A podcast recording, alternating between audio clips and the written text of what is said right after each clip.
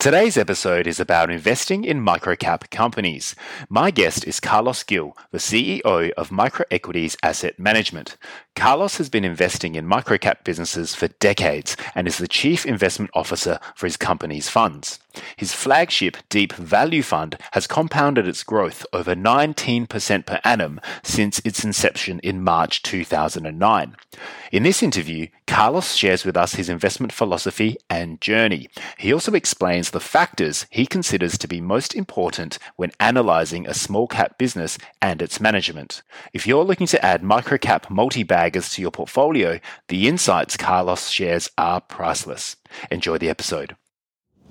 Hey, I'm Andrew, and this is the Medical Money Podcast, where we talk about personal finance, investing, and other random topics to make you a happier human. If you like what you hear, give us a five star review and share the episode with someone you care about. You can connect with me via my blog, medicalmoney.com, and just remember that the content of this podcast is general in nature and not personal financial advice. Podcast guests are sharing their own opinions and may hold positions in companies discussed. Please seek professional advice before making any financial decision and always read the product disclosure statements. Good morning, Carlos. Thanks for joining me today. How are you traveling? I'm very well, Andrew. Thanks for having me. Yeah, I'm very excited to have a chat today because the microcap space is, you know, has in the last 12 months, at least since the retracement, been been quite uh, an exciting space to watch, and we've seen some crazy things happen. Um, and I suppose every investor would love to find and catch just one 10 or 100 bagger in their lifetime, and many of us are kicking ourselves for not jumping on board something like Afterpay. You know, we had the chance ages ago, but also in the last 12 months, where it's just gone absolutely crazy and making everyone a bit FOMO uh, to find the next one in their own uh, portfolio. Um, many listeners um, already do have a bit of exposure to microcaps and small caps, and others are looking at getting exposure exposure to their portfolios because of the significant upside potential. But I think today's episode, I'd really like to also highlight the risks attached to it and also the amount of work that's required for, for people to do as retail investors. Um, so today, I'm really excited to get your insights and learn from your experience investing in this space. I mean, this prof- in these professional asset allocator conversations, I like to focus on the four P's to understand the person, their psychology, their process, and the portfolio management strategies that that allow you to kind of get the results that you do.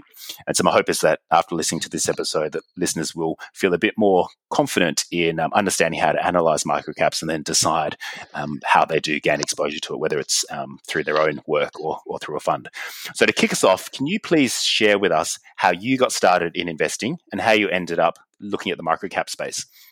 Yeah, sure. So, so look, my, my interest in, in investment goes back to, to my high school years. Um, I think I was a pretty ordinary student till probably about year eight or year nine when I was introduced to the whole world of economics through a subject called commerce at, at high school. And um, I quickly found out I had a natural talent and, and an ability to understand the key concepts behind economics, commerce, and, and capitalism.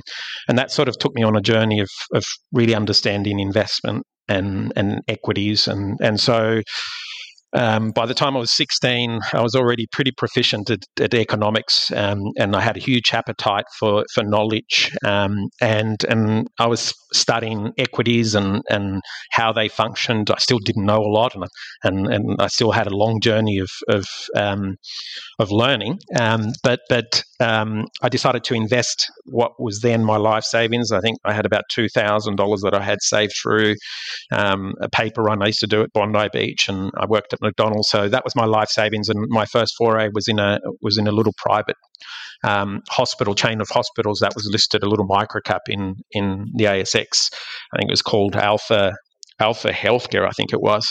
Uh, I think they had about 15 or 16 private hospitals. Um, and that was my first foray. And, and the reason why I became really interested in, in equities is because I wanted to compound um, my wealth. Um, I didn't have a lot of wealth back then, um, but, but I sort of went to study empirical historical returns amongst all other uh, amongst all types of asset classes property bonds corporate bonds government bonds equities all types of, of assets. And you when you do that when you do that exercise you quickly come to the conclusion that that equities presents the, the highest and most compelling long-term investment return. And you know I, I was 16 um, hopefully going to lead a long life, and and you know I'm interested in long term returns, not not short term returns, and so decided to to, to invest in equities um, ahead of all other asset classes. And then um, as I got more proficient, I asked myself, well, there, there's you know equities is kind of very generic. There are these sort of sub asset classes within equities. Um, there's large companies, there's mid-sized companies, there's small and micro.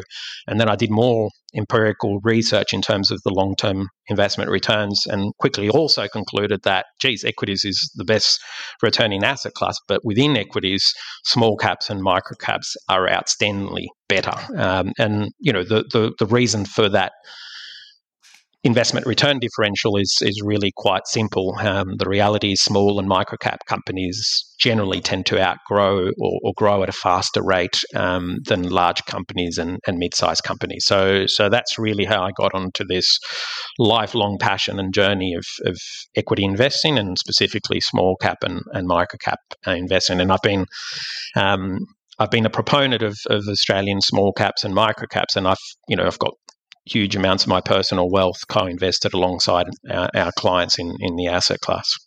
Mm, were your parents investors? Uh, were you exposed to investing uh, as a during your childhood? No, not at all. Um, no, my, my parents come from a working class family, um, and and none of them were investors. I was kind of the anomaly. My my brother's an international chess master, um, and I was the kind of the only one in the family that was really interested in in, in economics and investing. Hmm. But you really started quite quite early when most of us were kind of chasing soccer balls and footballs and girls. You'd already started to get into to learning this the game. It was fascinating, and still to this, to this day, I have not lost my fascination with it. I mean, the the thing about uh, outside of health, which is the most important thing for any any individual, any human being. Um, money is usually secondary uh, after health, and and the thing about economics and capitalism is that it affects uh, everybody's lives. It, it you know it ordains how you know society functions, how it's organized. Um, it impacts everybody, um, and outside of health, probably has the second most meaningful impact in terms of of a person or an individual's uh, quality of life. So um, it is it is a pretty important uh, component of, of society and, and also an individual. Yeah, that's right. I think uh, it's money doesn't fix all your problems, but it definitely fixes all your money problems and gives you that optionality. Yeah. Um, and how did um, Alpha Healthcare uh, play out with your first investment? Uh, well, similarly, actually, to, to a lot of the companies that we we, we own in our funds, uh, it actually ended up being bought out by I can't remember now. It, would, it, it became subject to a takeover um, and it became private. So um, that tends to happen to a lot of our companies actually. But yeah, I did okay. I did pretty well out of the the investment. It was a profitable business. It was paying dividends and and um, you know under my then pretty unsophisticated um, analysis, it looked undervalued. Mm. And so, from university, you then went on to work in sort of research houses and investment banks. Yeah, I I, I did. Uh, started in Australia, but then I went on holidays to Europe, and, and I had some family in Spain, and uh, ended up staying there for almost ten years, and ended up working for one of the the main huge banks in Spain. And I was head of, of international equities there. Um, got homesick. I uh, was investing in in in Australian small cap and micro caps at the time, and, and just said, uh, I don't really want to work for anybody else anymore. I want to um, I want to start my own business, and and that was sort of the genesis for for returning home and and, and starting micro equity. So I did that in in two thousand and five. 2005. So initially, so you've got microequities asset management now, but my understanding is initially you were kind of more of a research focused um, a business. Yeah, the background to that, whilst I was in Spain um, and, and I was investing I continued to invest in in Australian small cap and, and micro caps, I, I was having a lot of difficulty accessing professional investment research on some of the companies that that looked really interesting. And I saw that, you know, the majority of the investment banks and and stockbrokers uh, focus all the sell side research on really pretty much mid cap to large cap companies. There's a there's somewhat a little bit of coverage in, in the small and microcap space, but it's very scattered. And you know, you're lucky if you've got two brokers covering a specific company, whereas you know, a large company like the ANZ Bank's probably got 15 um, different entities covering the covering the bank. Um, so I wanted to um, really research companies that I was interested in, and I thought, well, I'll start microequities first as an investment research house because I I need to do some very serious research on, on companies that I'm, I'm now investing larger and larger amounts of, of money into. Uh, this is back in 2005. Um, but the idea was always to evolve that into a funds management business once we had a sufficient body of, of, of high quality research and, and really profoundly knew the, the investment universe we were looking to continue to, to invest in. And, and so that was the idea. Um, start out in research, but then we'll evolve evolve that into funds management, and we did that in 2008. Mm, so that 2008 would have been a fun time to to load up on uh, investor money and also uh, get into the market when everyone was probably you know running scared. How how did that? What was it like back then, and and how did you manage to actually set things up, given that it was probably ultimate uh, investor fear at that point in time? Well, I, I, thought it was a wonderful time to be deploying capital. Um, unfortunately, when you, a professional um, fund manager thinks that um, usually sentiment is through the floor. Um, and so um, investors are much more hesitant because they see gloom, not opportunity. So um, it was very difficult to raise capital. Um, we knocked on a lot of doors and people said, uh, Carlos, really like what you've done. I like your track record, but you know, give us a call in six or twelve months' time. So we did we did manage to raise some capital from from friends and and a few true believers, and and we launched in March two thousand and nine. Um, and it was very tough commercially to raise capital, but but it was a wonderful time to be actually deploying capital. Um, so look, it was interesting. You know, we were born in the GFC. Um, next year, uh, 2010, we had the uh, European sovereign debt crisis. Um, so we were. I like to say we're born in the GFC. We grew. We grew up during the sovereign uh, the European sovereign debt crisis. Um, and by the time um, the COVID uh, crisis came about, we were um, absolute veterans. Um, and the, the thing with, with equity markets is that um, you should always expect another crisis event, where our assumption is there's a crisis event uh, always going to happen around the corner. You just don't know when. But, but, but if you look at history, there's usually one market event uh, that impacts to us a very significant degree on average, you know, every six to 10 years. Um, and it's just a repeat in sequence. Um, what you don't know is the nature and, and where it comes from or where it originates from, but, but there will always be these sort of market events, and you have to be prepared to, first of all, understand the, the context and also see the opportunity because they are events that dislocate um, market pricing, and those that market pricing dislocation um, can really provide a professional investor with tremendous investment opportunity. Well, not just professional investors, all investors.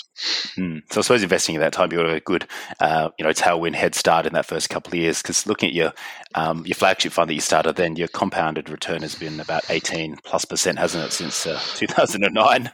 Yeah, look, we, we, we the, the absolute return was was good in 2009, but if you actually look at our, our historical returns, you'll actually see that the really strong outperformance actually comes after the GFC, comes after 2009, 2010. From about 2011 onwards, we actually start to really beat the indexes, like really by some margin. Um, and what we typically find is um, we actually do better. We do we when when the market is rising, we do a little bit better than than the index. Um, when the market is falling, we do a lot better.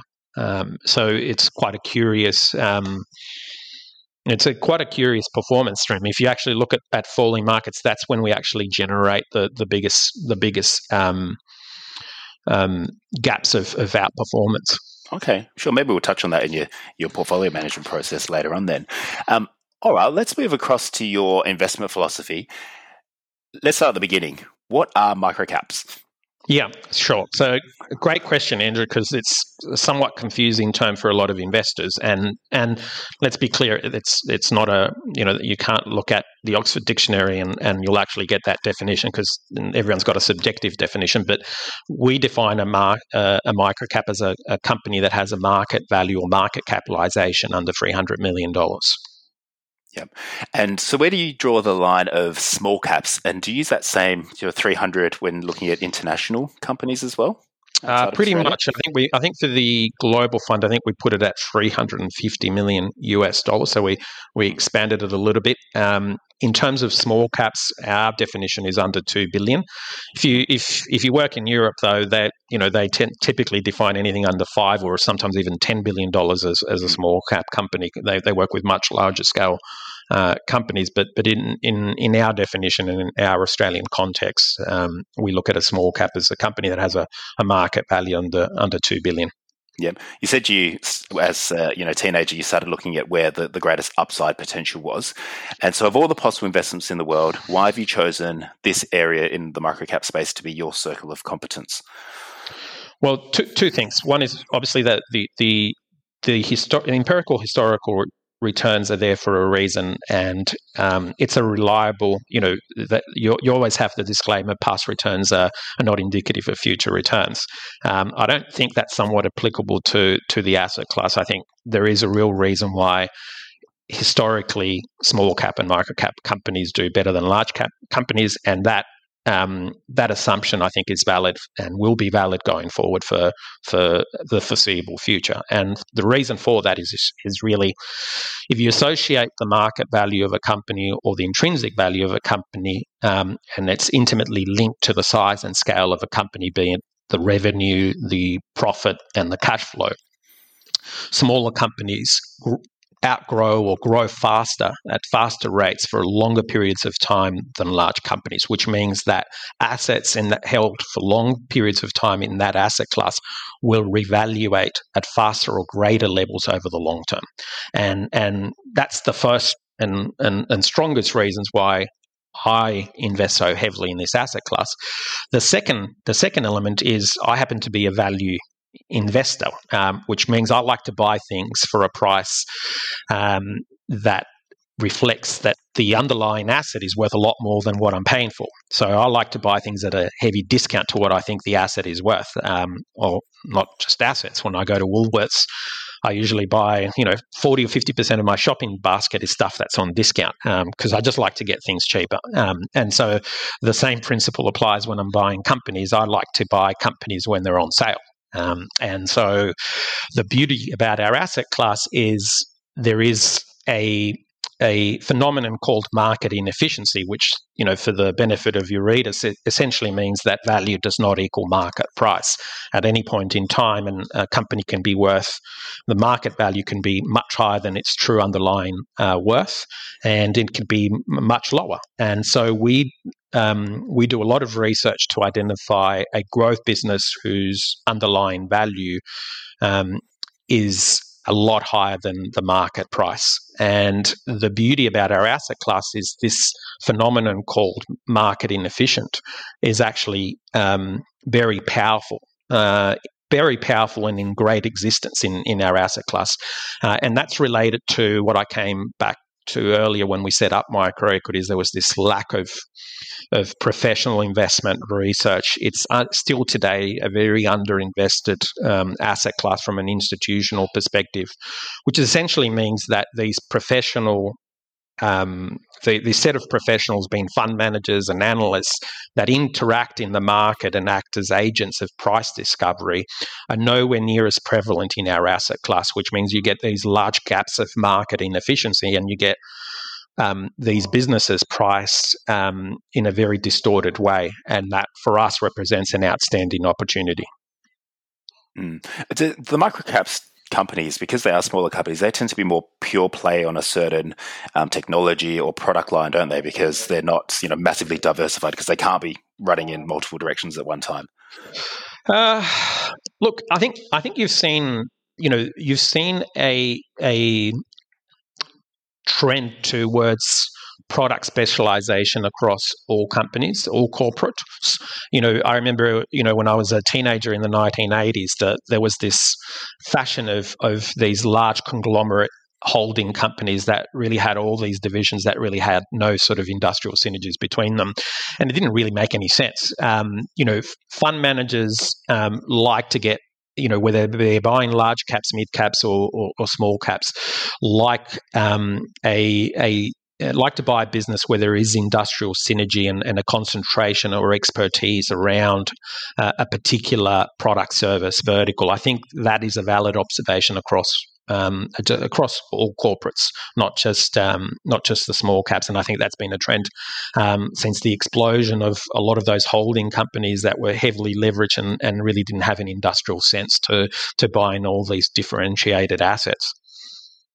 Hmm. How do you find the microcap space um, moves with the macroeconomic conditions? You mentioned that sort of in you know falling markets, you actually can outperform. Well, one of the one of the attributes that we also like about this asset class is that you know the thesis that we develop on a on a particular company a lot of the time um, has, is really not predicated on the prevailing macroeconomic um, cycle. Um, It's a thesis that we've identified, for example, a business that has a superior product or service technology. Um, that product might be in the earliest stages of, of its product life cycle. It might be gaining market share of its competitors. It might be in an industry where, for societal thematic reasons, it's it's it's growing rapidly. And so those drivers, those those engines for growth are not really macro dependent. Whereas if you're Woolworths or you're the ANZ Bank. Um, I think if I'm the CEO of those companies, I do care about Australia's unemployment rate. I do care about interest rates. I do care about population growth. There's a whole set of, of macro uh, factors that do influence and will influence my my P and L outcomes. Um, whereas for for small companies, micro companies, um, generally the genesis or the drivers for, for their for the investment outcomes are, are company centric factors and drivers. Mm, okay. And what are some of the misunderstood features of microcaps? Are they just gambling or throwing darts at a board like a lot of you know not people who are not invested in this space you know would would, would say? Yeah, so so the asset class tends to be associated with a, a high risk um, speculative asset class. Um, a lot of people uh, would be surprised to know that some microcap companies have been around for 10, 20 years. A lot of people might be surprised to know that about a third of the asset class is actually um, quite profitable. Um, so, a lot of people think that a microcap is a, a startup or a very young company. Um, a lot of the companies, by the microcap companies that that actually IPO already have five, sometimes ten years worth of, of, of track record. So they're not they're not new companies. They're they're just younger companies. Um, so um, there are um, there's a huge diversity of, of, of companies, and there's a whole spectrum of of you know at the one end highly speculative, and at the other end high quality um, investment grade and highly backable businesses. So there's a huge array of disparity within the asset class, and really to to make a a you know general a generalized observation around its risk is really quite an inf- inf- uninformed um, uh, view because it's it's such a complex um, universe and with with a very diverse range of of, of fundamental risks. Mm. And so, so what's uh, some of the industries that have your interest right now? The industries with you know stronger tailwinds. Look, we, we're not you know, we, we, we don't focus on a, on a, we, we don't focus on a particular industry per se. It's kind of we, it's kind of a function of the bottom up process that we do. What we've always favoured, um, you know, and you know the same, you know, twenty years ago we would have still favoured it, is really finding a high quality business, um, and a high quality business tends to have certain characteristics, um, and and those characteristics are it's got its products and services provide a real value proposition to the end clients. They're, they're valuable um, to the client and they serve a true purpose um, and, and provide and meet a really good need uh, for, for the end client. They're usually difficult to, to substitute. Um, so there's a real moat uh, around the, the company. Um, they usually have high quality um, um, business models that engender high operational margins, generate free cash flow. Typically, a very good business for us would have will generate free cash flow that allows the company to fund its expansion plans internally sourced from that cash flow. So the company itself is actually not dependent on capital markets for funding to, to grow.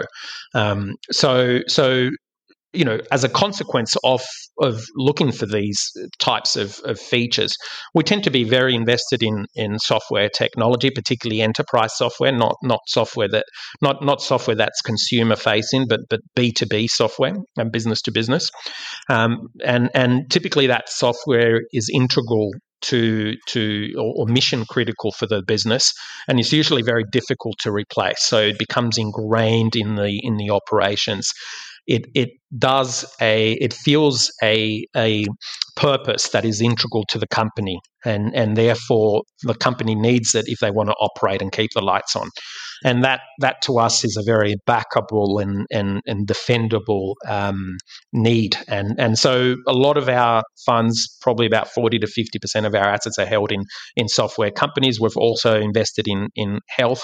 Um, we like health. We've invested for example um, it's a business we invested for example in in a in a vet business um, called National Vet Care um, when it IPO'd, and, and and we invested there for four and a half years, I think it was, and, until it got bought out by private equity.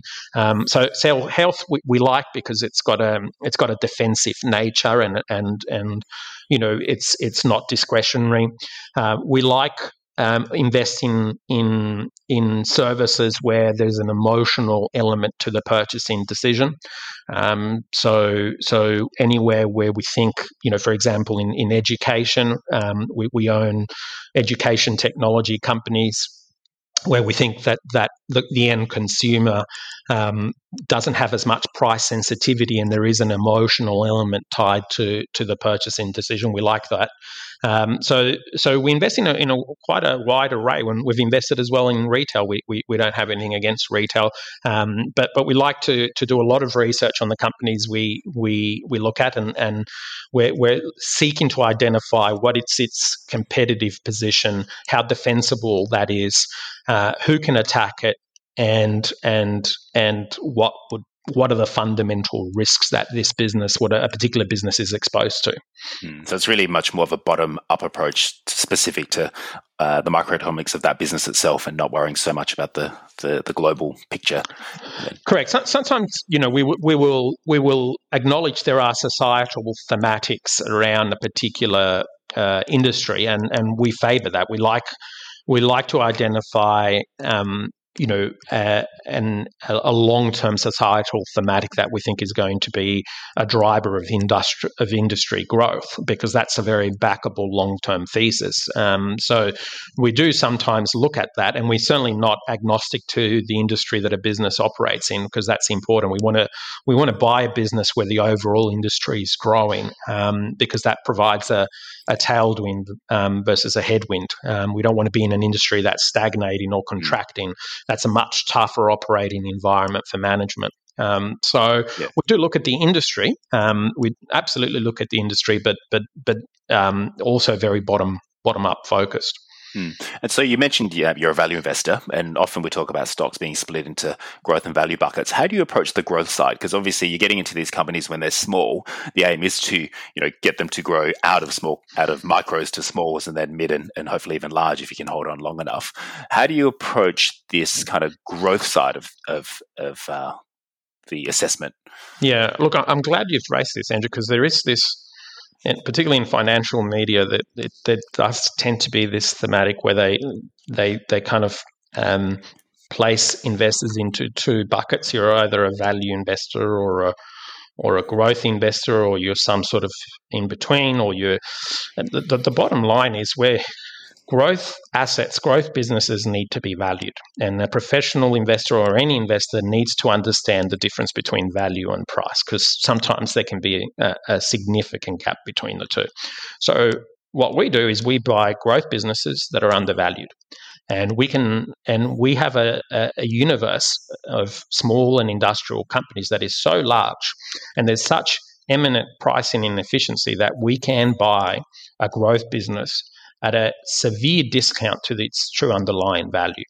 Um, and so we're seeking to identify a business that's going to be much larger in five, six, seven years from now because our investment term and our investment horizon is that long.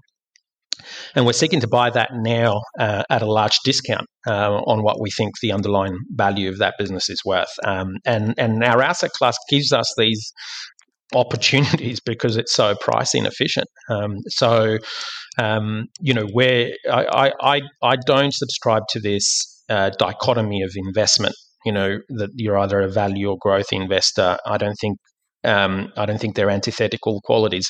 Growth, if you're investing in growth assets, you should understand the underlying value of that business and you should have a view on whether that price that you're paying in the market to access that business is a fair price if you're overpaying or, or it's an, an it's an unfair price so you know we we are growth investors that like to buy undervalued growth assets mm. so it's really about the patience to wait for that market uh, Mr. Market to come to you at the price that you're happy to, to pay for. That's correct. And, and also, once you do buy, um, and it's happened to us many times, um, it's not that all of a sudden Mr. Market becomes efficient. We've been invested in, we've, we've bought many companies where after we've bought it at a large discount, the price hasn't headed north, it's headed, it's headed further south. Um, so just, you know, we're, we're not naive enough um, or egotistical enough to think just because we buy it um, tomorrow, the market's going to get up and say, yeah, this is worth more. Um, sometimes the contrary happens and, and the price declines. You, have bought at a, at a great price in 12 months or 18 months from your first purchase, it's actually sitting lower. Mm. So how do you have the fortitude to kind of hold through, you know, sometimes those brown undies moments where, you know, market, it opens up and it, it's dropped 20%, which is not uncommon for, for some things after, uh, you know, a bad 4C or bad annual report or some major competitor coming into the market you've got to have humble conviction and you have to and and you know our conviction is based on decades worth of experience and we know that the market is inefficient up to a point. So the market can stay inefficient for 12 months 24 months maybe 36 months over the space of five years, six years, the market is not inefficient. The market actually does revaluate an asset. And so uh, eventually, either a competitor looks at the asset, industrial competitor looks at the asset and says, geez, uh, this company XYZ looks really cheap. I can buy this from, from Mr. Market, pay a 30 or 40% premium, I'm still getting a bargain. Um, or other fund managers eventually awake to the fact that there is a good business that's actually growing its profit, and geez, it's it, geez, it's cheap. So, um, I guess our, our our humble conviction is based on the fact and, and experience that that eventually the efficiency kicks in. It's just that sometimes that could take a year, two years, three years. Mm, yeah, that's interesting. I, I, like that term, humble conviction. So let's talk about how you get that conviction and your process for analyzing businesses. So where do your ideas come from, and what's your process for um, you know identifying potential companies to add to your portfolio? Yeah, so there's roughly about 2,100 publicly listed companies on the ASX, and close to 1,600 of those would be small cap to micro cap companies, so under 2 billion or under 300 million. And we invest in profitable businesses. Um, and so that shrinks the universe down to about 400 to 500.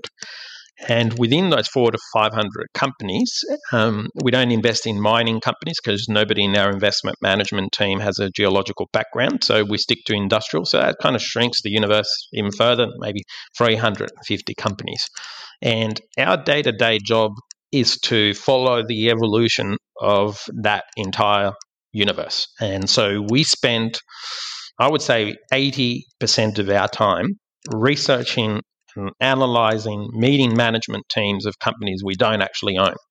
And the reason we do that, and we build these data sets, we and, and, and meetings, we, we type notes and, and we do a lot of elbow um, financial research and, and we go to meetings and the reason we do all that background research is if Mr. Market at any point in time opens a window for us where, geez, sometimes we like a business, but we think, geez, it's priced very fair by the market or it's it's it's actually overpriced but what a wonderful business that would be to own if for whatever reason the market offer us offers us an, an opportunity to buy that asset at an unfair price we wanted to have done all the research and homework and be in a position where we can allocate capital quickly and capture that opportunity because we know sometimes those windows um, um, are transitory and, and they shut quite quickly. So we don't want to we don't we don't want to forego that opportunity. So we spend a lot of the time continuing to follow and, and businesses evolve over time. Nothing stays the same. Everything is always in a state of flux. So you know it requires you know extensive research and reading about the industry reading about competitors doing that every single day and there's a whole team of very dedicated professionals that, that are uh, analyzing and following this this entire um, universe mm. and that's so part of our research process yeah okay and so yeah, yeah, yeah. go on yeah, you, you need to follow the companies, and, and, and companies change. There are management changes. They go through mergers and acquisitions. Sometimes they dispose of assets we don't like, or, or the price just simply changes. So um, over time, everything changes. And, and so um, if you don't follow the trajectory and the narrative of that company, you lose sight of what could be potentially a really good opportunity. So you need to keep abreast of a lot of things, a lot of businesses that you don't actually own. It's, it's really a full time job. Mm. So, from your um, you know experience over time, are there any um, sort of green flags where things that need to be um, you know ticked to be able to go into your investment portfolio, and are there any red flags that you will just not go into that zone if you find that in the research? Yeah, sure. So yeah, there are. Um, so the, the business needs to be a, of, of, a high quality one. So, for example, one of the one of the fundamental risks that we'd like to ascertain is there any is there any key supply risk? Um, is a is a company dependent on any particular supply input, whether it's a relationship with Microsoft, Telstra, or, or, or any key uh, vendor um, in order to sell its products and services? So that's, for example, a red flag. If if we found that a, a business had a key supply risk where you know they were they had a commercial relationship with a with another company that um, they sourced or procured a, a, key input for their product or service, that would be a red flag because that would be uh, fundamentally uh, unacceptable level of fundamental risk for us. Um, then, in terms of client concentration, that's another part of our due diligence when we look at a business. We, we like to see a diversified um, revenue base from many clients. We don't want a client, we don't want a business where you know thirty or forty percent of its revenue comes from one client because clients can change their views and they can go to competitors and they can they can shift their business over time. So we don't we like to see client diversification. We're also very debt averse. So most of the businesses we own either have no financial debt, they've actually got surplus cash assets or if they do have financial debt, it's less than two times their operating profit. So the balance sheets are very strong and sound. Um, the company's not highly financially leveraged, which is really, really important because the problem with, with debt is you usually need it um, at a time of emergency. And, you know, um, a good case in point was, was the recent COVID crisis. When, when COVID hit last year, um, we looked at our entire portfolio and, and said, do any of our companies actually face an existential threat? And we you know, we were very pleased that that you know we kept this this financial um, discipline across the balance sheet strength, um, and and and really they had the financial wherewithal to to incur what was particularly in the early phase of the COVID crisis a, a difficult economic environment, and they they went through in flying colours. So that that um, balance sheet strength gives it financial autonomy and it gives the company the resources and the financial wherewithal um, to survive in, in a challenging, unexpected crisis such as the one that, that COVID hit. So, all of those things are, are, are green lights. Um, in terms of red lights, um, we don't like to see you know material related party transactions. Uh, we want to see financial transparency. We want to make sure that the company, in its disclosure statements to all investors, um, provide um, sufficient key um, operating metrics and financial metrics about how the business model functions, um, the drivers of that business, um, and and generally have high levels of financial transparency. We don't want opaque disclosure policies. Um, uh, part of our due diligence is also about assessing the the caliber of, of the, the the executive team that that run the business, and sometimes um, during that due diligence process, we come across some individuals that, in our assessment and in our professional judgment, um, raise red flags uh, during the course of that due diligence. And and no matter once that happens, no matter how good the the financial metrics stack stack up, we will walk away. We will not enter into uh, an investment relationship with somebody that we think doesn't have an ethical or, or moral compass that's aligned to to the shareholders' best interests. Mm. Do you have any uh, assessment of minimum um, margins, net margins or operating margins that, that you have as a minimum hurdle? Uh, we don't, um, but we like margins to be bigger. Um, we have invested in retail businesses, and generally, retail businesses, as you know, Andrew, have lower levels of of of, of, of net NPAT margins. They tend to, you know, move anywhere between four to maybe eight percent in, a, in in some retail businesses. Um, but we want we want usually we invest in businesses that that have mm, quite decent NPAT margins and quite decent EBITDA margins. Mm. How do you approach um, you know some of the metrics like PEs, uh, price to book, and say um, EV revenue or revenue EV when you're when you're assessing them? Yeah, we don't really look at price to book. because price to book usually uh, contains um, intangible um, intangible assets. Uh, sometimes we look at net tangible assets, but but really we look at at, at operational profit, which um, depending on how clean the EBITDA number is, we, it might be an EBITDA number. Sometimes you have to go a little bit um, a little bit lower down the line and look at the EBIT, EBIT numbers. Um, but but you know we use those we use an array of different um, ratios like enterprise value, EBITDA. We wouldn't normally use PE because PE is a very simplified um, ratio, and, and if the company's also got some debt, it doesn't account for the for the debt. It's only adding the market capitalization, whereas enterprise value does add for the debt. Or if the company's got net cash assets, the PE doesn't capture that either. Um, so the enterprise value does capture the, the net financial position of the um, of the company, um, and and you know we, we, we look at a whole composite of, of ratios, um, and and also we, we do discount cash flow analysis as well on the on the business. Mm.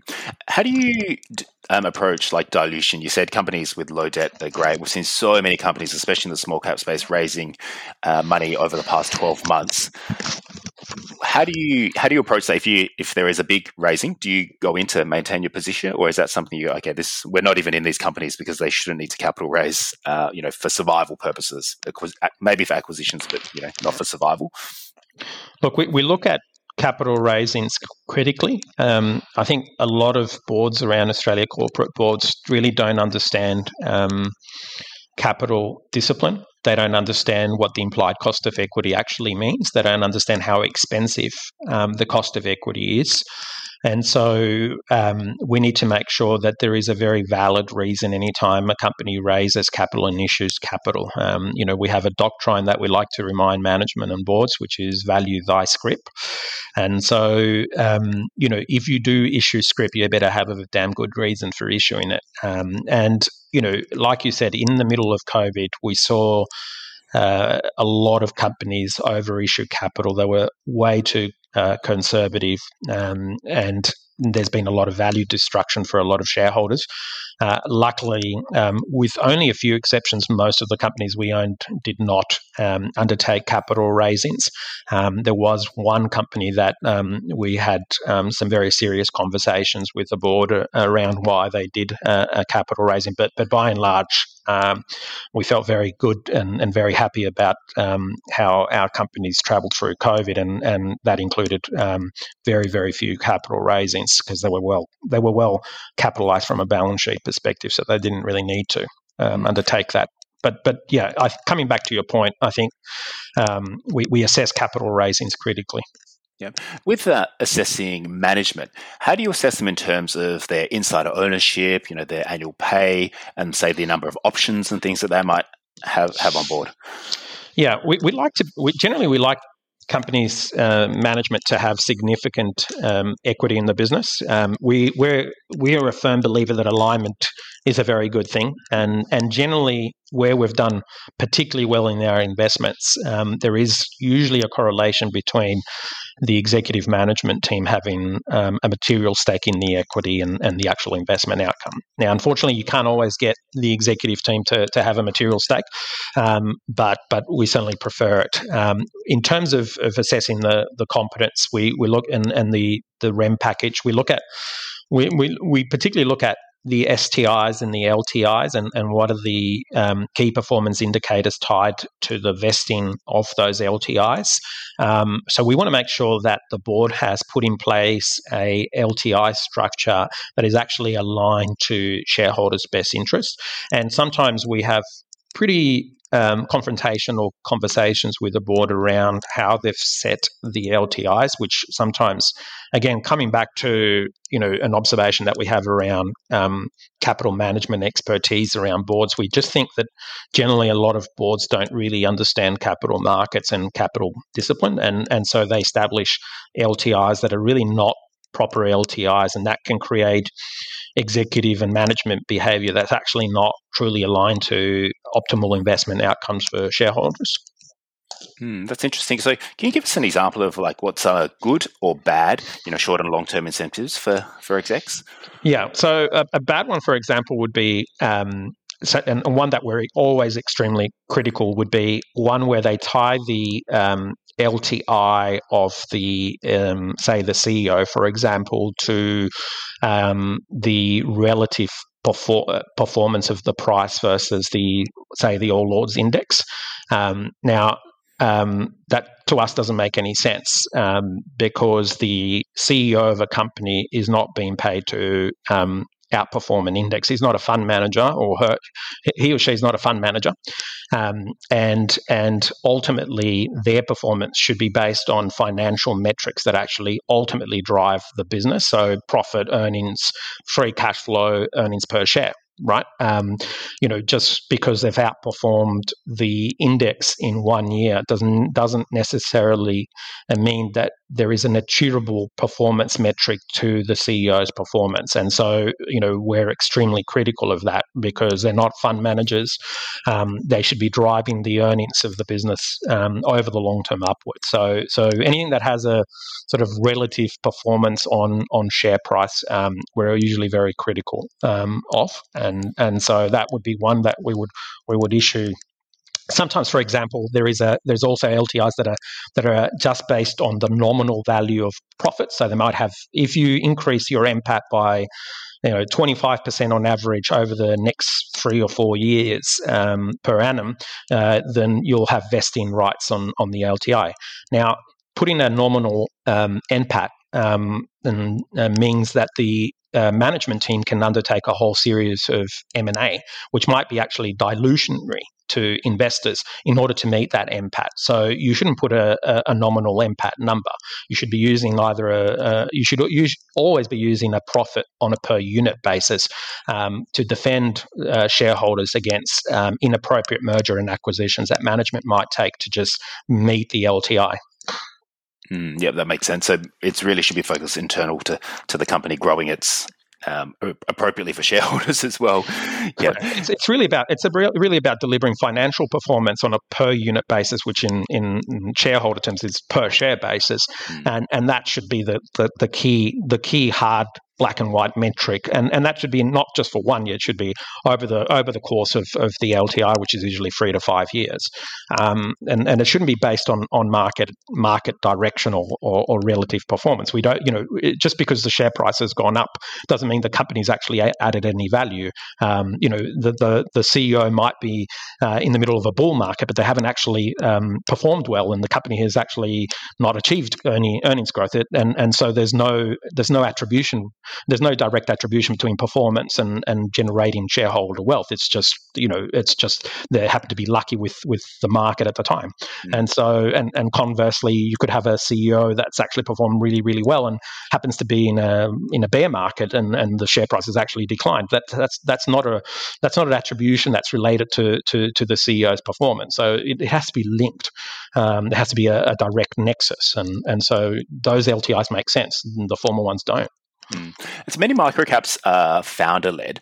How do you approach founder led versus professional management teams? And is there a point where you know sometimes the founder, who is really a industry expert, doesn't necessarily have the skills to be able to take it to the next level when the company does grow um, its you know revenue and, and, needs a bit more professional management?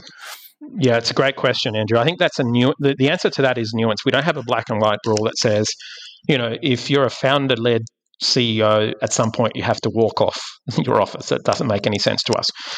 The reality is, in, and I can experience it myself in my own job, is if you business if the business grows, the management skill set, whoever is in whoever's in that post needs to grow with a business at a skill level, and and some CEOs that are founder led grow with with the business and others stay behind. And those laggers, I think ultimately it's in the best interest that they be removed. But those then there are other CEOs, founders that actually grow exponentially at, at a personal skill level and, and are integral to the success of the business and and there's no reason why uh, those type of founder-led CEOs should ever be removed. So so we don't have a, a, black and white rule. We have a nuance, and we've seen cases.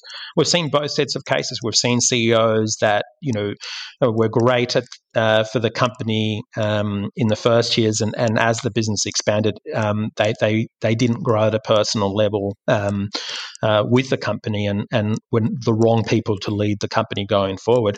And we've seen other CEOs that have been there for twenty years, and and they're fantastic.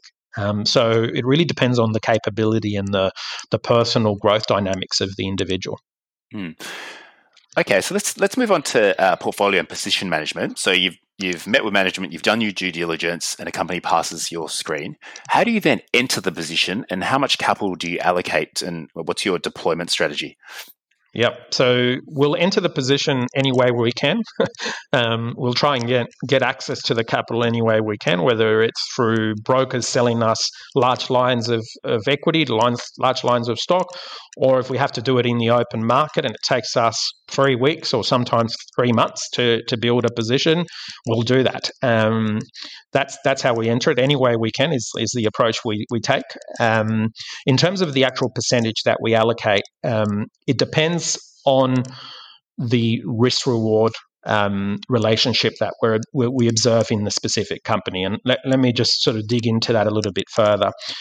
Ultimately, if you really distill um, what the investment process seeks to do at, at the molecular level, at the, the, the real central central um, of, of, of the exercise, at the, at the real center of the exercise. What you're trying to do is you're trying to capture upside, reward, um, with as little risk as possible. Now, in order to capture upside, reward, you need to expose yourself to some risk, and every investment entails um, varying degrees of risk. What we seek to do is to maximize the relationship between the two, the the the the upside versus the, the, the risk we're exposing ourselves to, which means that uh, in a nutshell, we can invest in businesses that don't necessarily, we might invest more in a business that doesn't necessarily have the highest upside available, but it's got the lowest, it's got the highest upside per unit of risk. So that's the approach we take. We look at both upside and the fundamentals risks that we're exposing ourselves and our investors in order to try and capture that investment. So it's the it's the um, it's the relationship of of upside per unit of risk that we're looking at.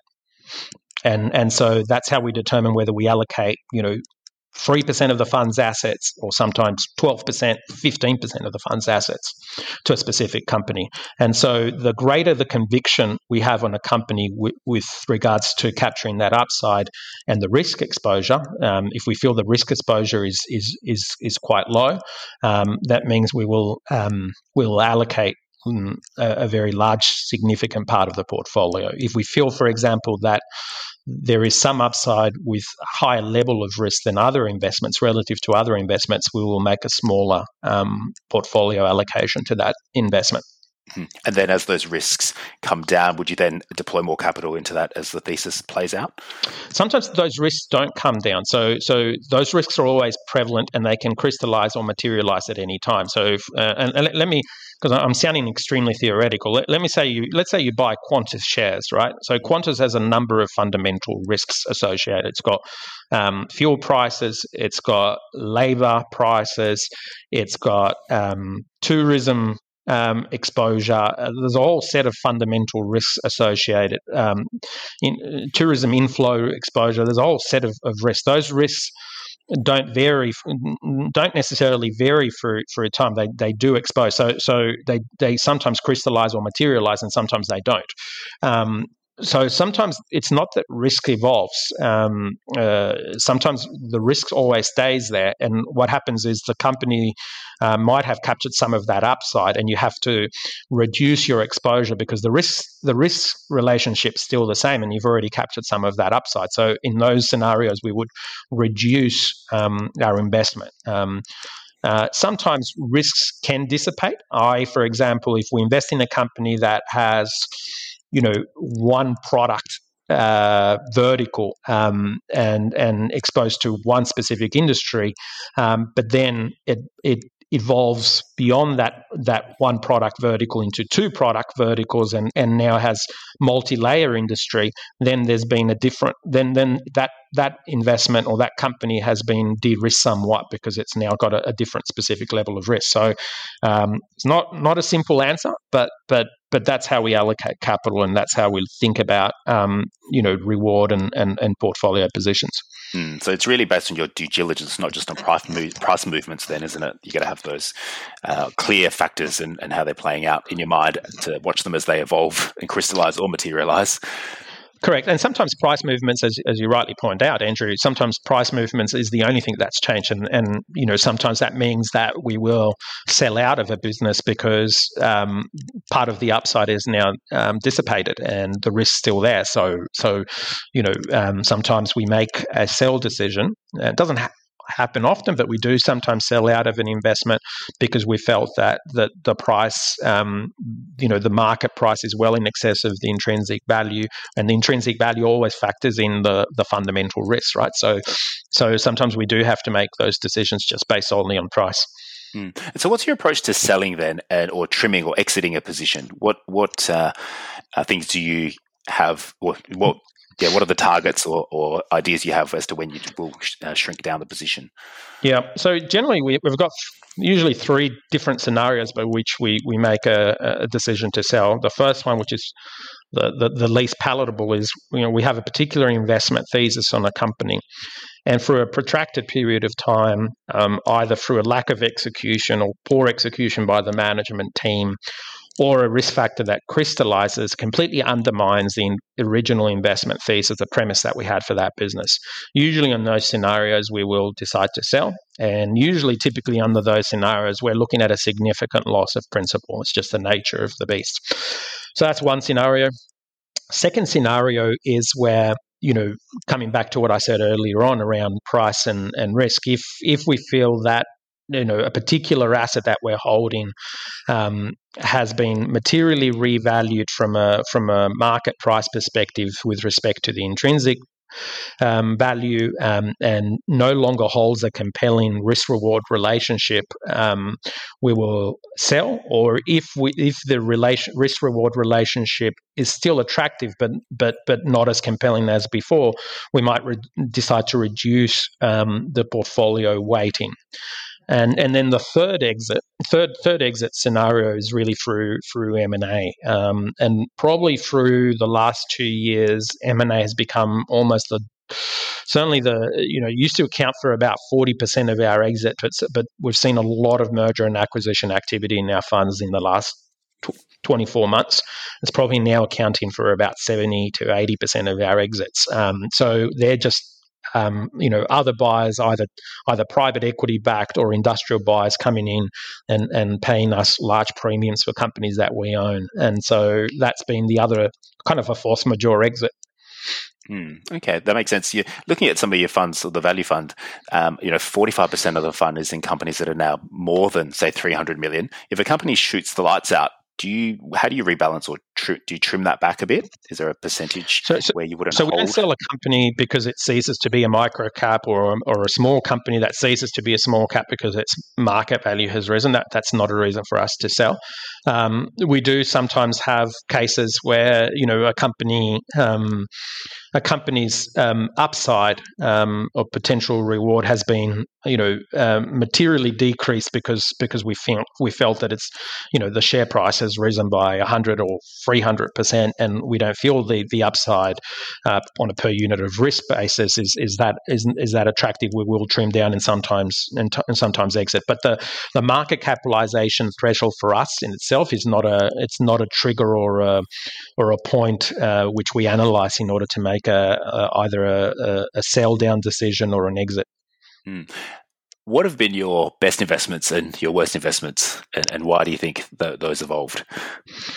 Yeah, look, best investments. Look, it's it's it's hard because we've been invested in, in, in, so many companies over so long that we've we've had certainly a number of investments where we've probably made over a thousand percent. Those now, though, that sounds you know like an amazing return, but I I can assure you that thousand percent return didn't come through a 12 month event. You know, it's probably we held that investment for five to six years. A company, for example, that we invested in very early on was a was actually a medical technology company called Pro Medicus, um, which when we bought that company um, back in 2010, uh, it was certainly not a household name and nobody had ever heard of it. It was a $60 million market value company with uh, no debt and and and and two very interesting products. One of which we really really liked, which was the Visage technology. It's a um, um, uh, imaging diagnostic imaging business um, that has a, a, technology architecture that provides a provides um, doctors with a superior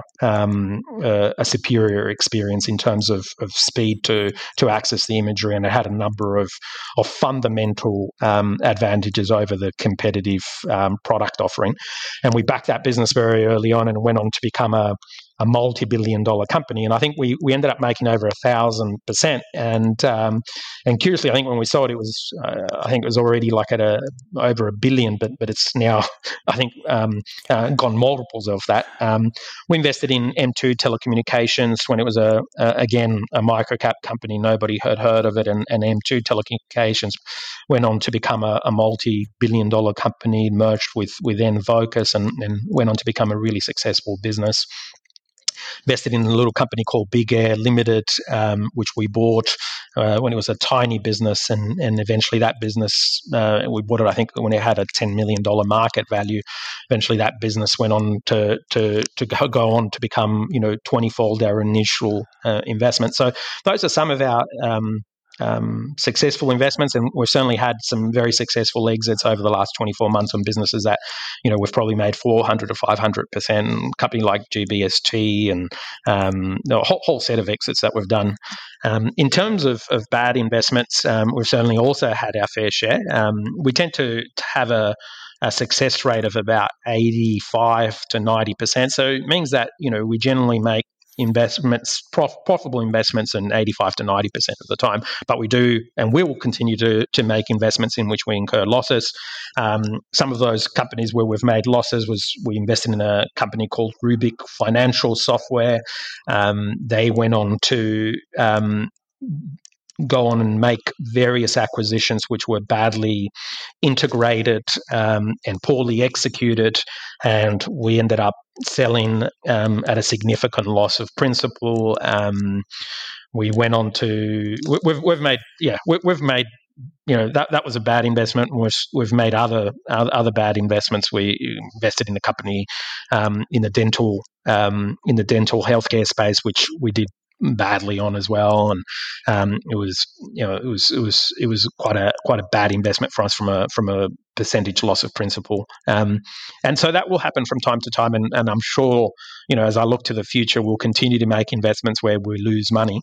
Um, probably our biggest um, um, mistakes, however, are not mistakes of, of, of, attribution, they're mistakes of omission. It's kind of investments we didn't make where we've actually lost the most by way of, of, of opportunity cost. But but obviously the conventional accounting doesn't pick up opportunity cost. Um, but those are probably the, the, the toughest ones to, to swallow, things that we research uh, and for one reason or another didn't commit any capital and, and those businesses consequently have gone up to you know make 300 400 500% those those mistakes are a lot more costly than than mistakes of attribution yeah the ones that got away always hurt, hurt more yep. Uh, yep. all right and so you run a number of funds through your ASX listed uh, public company microequities asset management can you tell us a bit about the funds and the clients who you have uh, invested in those funds yeah, sure. So, so we ran four different st- strategies. Um, the, the oldest one is our, our deep value fund. That fund uh, has been running for, for 12 years. Um, it's delivered an annual compound return of, of over 19%. I think if you've invested uh, $100,000 uh, in that fund when it started, it would be worth about $800,000 today. Um, so that's our biggest fund. Um, today, it still probably accounts for about 40 to 45% of our funds under management. Um, we then launched, uh, as, as that fund got older, what we noticed is a lot of the microcap companies um, became small caps and some of them even became mid caps. So the fund was no longer a, a microcap fund. So we had to actually drop the name microcap because it was a misnomer. So uh, what we thought is that we actually didn't, a few years into that, we thought we'd no longer have a, a fund that's actually a pure microcap. And so we launched a pure microcap, which is kind of deep value version 2.0, um, which only invests in microcaps. And that has um, you know, a much more sort of heritage linked um, nexus to, to our, our microcap um, heritage. And, and so that differences between pure and deep is, is pure is, is today, I think 98% invested in microcaps, whereas in, in deep value, you're, getting about a 50% exposure. Um, that has a that Pure's got about, I think, about a three and a half year track record, um, and there's been a lot of merger and acquisition activity recently in that fund, which is why um, I think it's done over 100% in the in the last 12 months. Which and and we still think we own a a lot of um, undervalued uh, companies that look vulnerable to to M and A. Um, then we've got a, a, an income fund, a, a microcap income fund, which is quite a unique strategy. It's it's got over thirty companies, a very diversified, industrially diversified range of companies. We pay it pays cash distributions um, every month.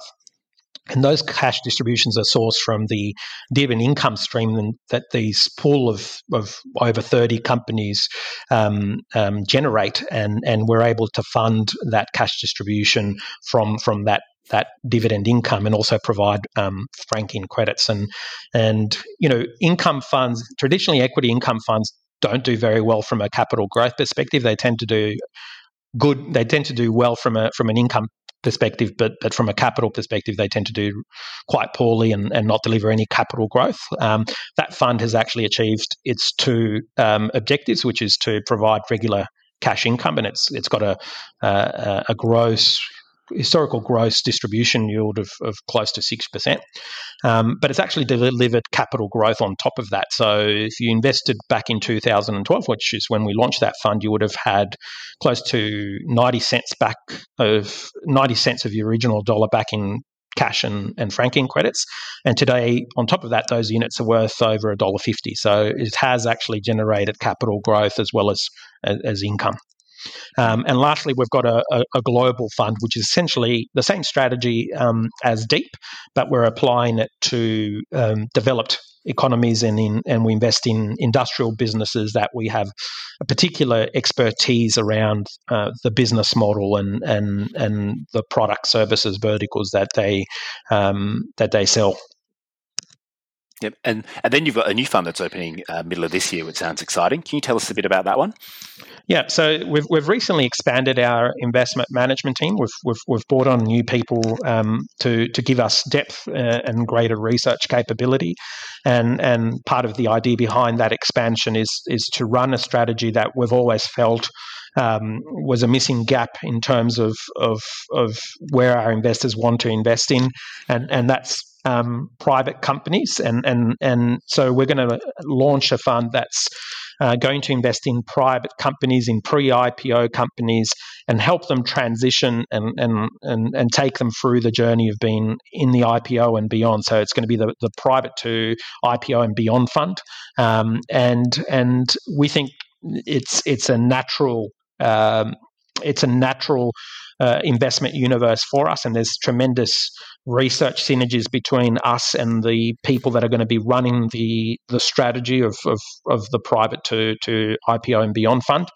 Um, and the idea is to invest in in companies when they're private, help them through that growth phase, and see them transition into the ASX and publicly listed markets and and and be long term partners with them on that on that journey and help them um, uh, meet their objectives. Um, so it is a very exciting uh, fund and one that we've been wanting to do for a long time, but but but we required the right people. We needed to recruit the right people in order to to manage that, and, and I think we've been able to do that and, and recruit and expand the the investment management team. Hmm. So it's like uh, if your microcaps have been investing in the, the teenagers or the late teenagers uh, of companies, this is kind of going for the nappies and the um, the preschoolers before they turn into those uh, high flying teenagers. They'll be they'll be at an earlier stage, but they're, they're, we're not going right to the babies. Um, so so we will target companies that have at least ten million dollars in revenue. So they're not they're not um, you know they're not in concept stage. They've already got some very significant runs on the board in terms of, of revenue numbers. Um, we expect some of those businesses will already be profitable and just requiring um, growth capital and, and also um, expertise around um, you know evolving from from a smaller company to a much bigger company, um, and that that you know they can they can do with assistance in that in that journey. And so they'll they'll certainly be younger um, absolutely, but they won't be, you know, in the embryonic stages, and, and they won't be at, at the baby level. They're they're, they're already we're already seeing a, a, a very strong um, demand for their product and services offering. Um, so we're not going we're not going to the venture capital phase. It's it's it's more mature than that. Yep. Excellent. Well, thanks for, so much for spending time uh, talking to us. I'm definitely going to have to go back and listen to, to this again just to extract some of those nuggets that you dropped, uh, especially with all the abbreviations as well. How can listeners get in contact with you and learn more about you and your funds? Andrew, they can come to our website at uh, microequities.com.au or they can call us um, on the number listed on that website and speak to some of our excellent and lovely relationship managers. So, um, yeah, that's the easiest way. Yep, I'll put those uh, in the show notes for sure. And I think it's also good that with each of your funds, you do have that monthly, uh, you know, report that you put out as the investment officer, so people can get a bit of an idea of what's inside the fund as well, without disclosing too much of the secret sauce.